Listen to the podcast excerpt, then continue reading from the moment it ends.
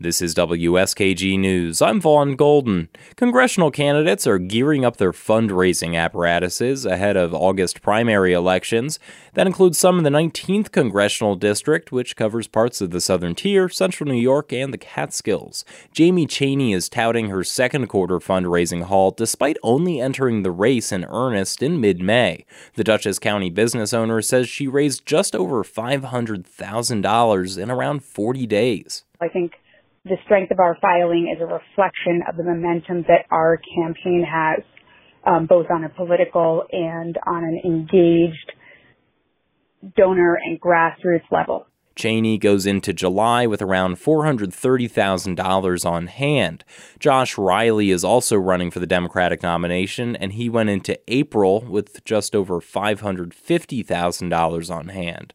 The primary is set for August 23rd. The winner will face Republican Dutchess County Executive Mark Molinaro in the general election. In Vestal, I'm Vaughn Golden, WSKG News.